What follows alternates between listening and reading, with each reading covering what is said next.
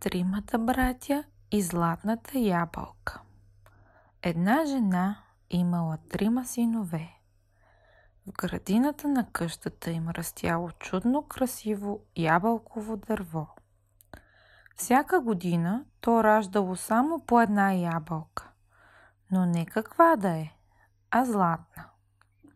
Ала в нощта, когато ябълката озрявала, и така заблестявала между клоните, че цялата градина грейвала, долитала една хала и откъсвала златната ябълка. Една година, щом дошло време ябълката да озрее, най-големият син рекал на майка си.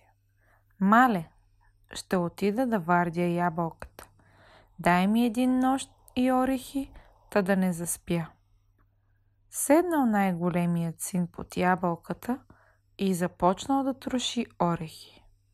Изведнъж задухал силен вятър и дърветата се привили чак до земята. Тъмен облак закрил луната и звездите, а от него се спуснала халата, грабнала златната ябълка и докато големият син се усети, отлетяла. На другата година средният син казал на майка си Мале, отивам да вардя ябълката. Дай ми един нож и орехи, че тръгвам.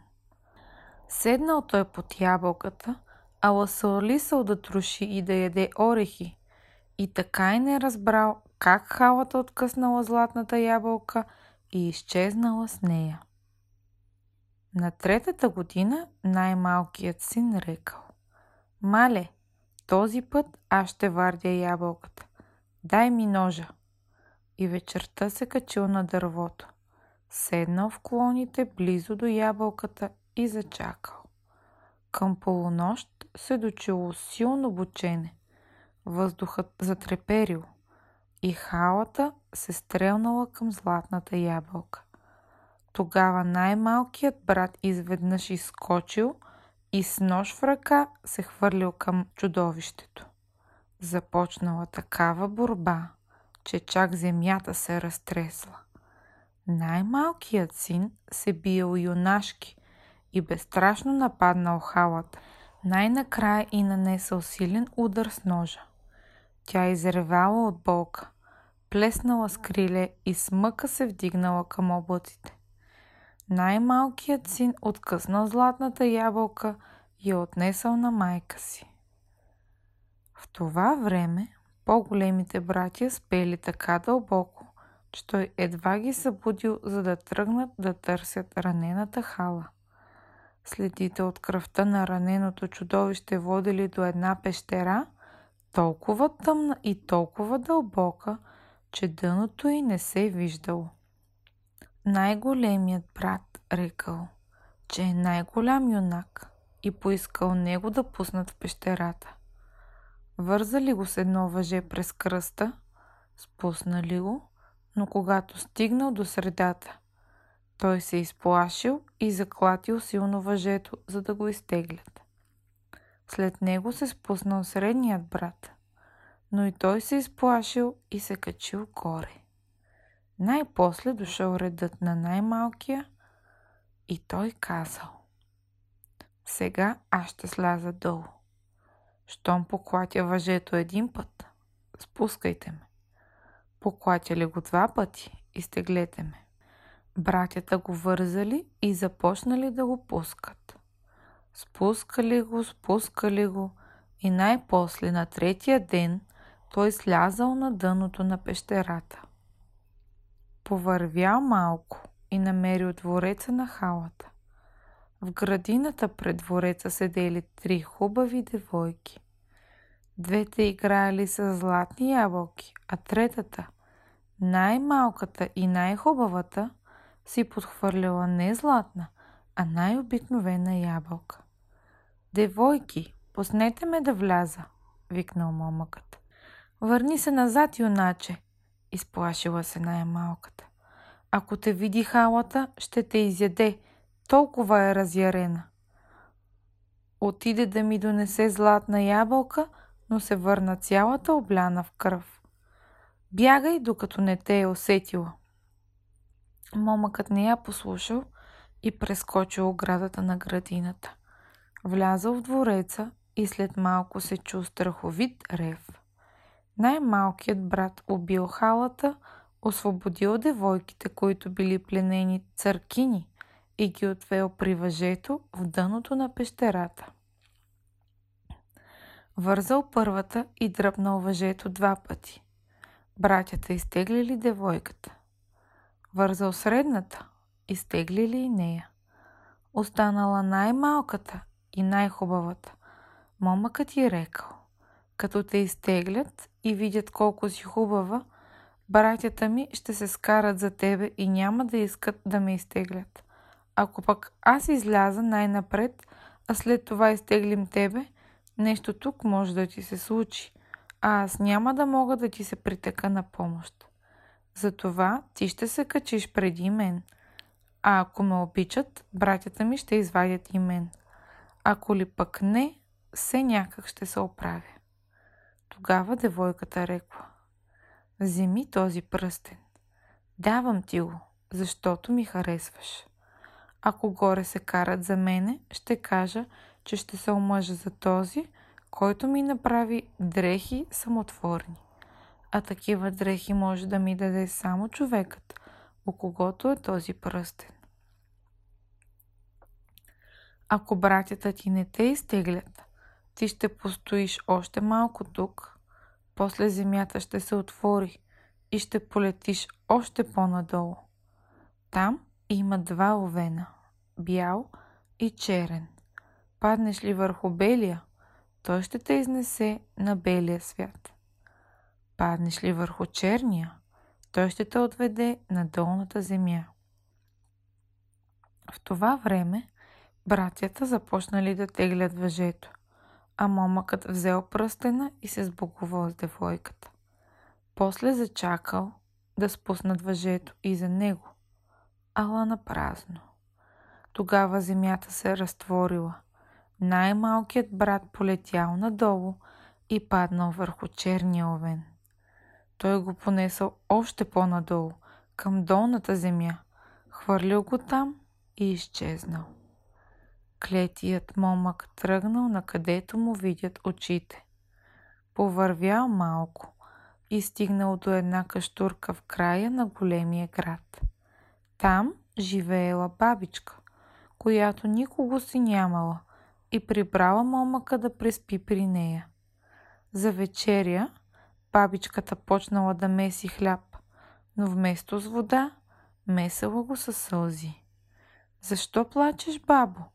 Защо месиш хляба със сълзите си? Свило се сърцето на добрия момък. Как да не плача, сине? Един змей се е появил тука и не ни позволява вода да си налеем, ако не му дадем да изеде някое момиче. Аз имах шест дъщери. Давах, давах, нито една не ми остана. Змеят вече цяла година не е пуснал водата. Днес царят изпрати дъщеря си. Да я глътне змеят, да се насити и да отвори реките. Утре ще имаме вода. Щом чул това, момъкът скочил, разпитал бабичката къде е царската дъщеря и хукнал право натам. Стигнал точно когато звярат се спускал към вързаната за едно дърво църкиня. Като видял най-малкия брат, чудовището изревало грозно и трите му глави избълвали големи огнени пламъци. Момъкът не трепнал и с един удар отсякал и трите глави. Змеят издъхнал и в същият миг всички реки, извори, потоци и чешми в царството рукнали. Когато царската дъщеря се върнала жива и здрава в двореца, заедно с момъка, царят не повярвал на очите си. Кажи какво искаш, юначе. Ако пожелаеш, давам ти цялото си царство. Не искам нищо, царю, отговорил най-малкият брат. Само искам да изляза на нашата земя. Замислил се царят. Това не е по силите ми. Ако намериш някой, който може да те изнесе, ще дам всичко, каквото потрябва. Тогава момъкът се спуснал да разпитва кой може да го изнесе на горната земя. Един човек му казал да попита орлицата, дето мъти и все не може да отвъди орлетата си на едно голямо дърво на края на гората. Отишъл момъкът под дървото, легнал и заспал. По едно време орлетата се разпищели и той се разбудил. Като погледнал нагоре, видял триглава змия да лази по дървото. Станал и с един замах отсякал и трите й глави. Като долетели орлицата и орелът, спуснали се към момъка да го изкълват. Но малките орлета рекли. Този човек уби триглавата змия и ни спаси. Тогава орлите казали на момъка. Ей, юначе, какво добро искаш да направим за теб? Нищо не искам. Искам само да ме изнесете на горната земя. Добре, казал старият орел. Ще те изнеса. Само, че изхрани две родени днес биволчета. Като пораснат, заколи ги. Нареши месото им на парчета. След това напълни едната кожа с месото, а другата с вода. Направи една клетка, завържи я с железни вериги и сложи вътре кожите. Тогава ме извикай. Момъкът отишъл при царя и царят наредил да направят каквото орелът поискал. Когато всичко било готово, той долетял. Влез в клетката, рекла птицата на най-малкия брат. Аз ще те понеса нагоре. Като кажа га, ще ми даваш месо. Кажа ли пио, ще ми даваш вода. Литнал орелът и понесъл юнака. Каже ли га, юнакът му давал месо. Кажел ли пил, давал му вода. Но приготвеното месо не стигнало и момъкът тихо малком започнал да реже от нозете си. Най-сетне стигнали горната земя. Хайде, юначе, ставай и тръгвай, вече си у дома. Не мога да ходя. Рязах месо от нозете си, да те храня, докато стигнем. Тогава орелът погалил краката на момъка с перата на крилете си.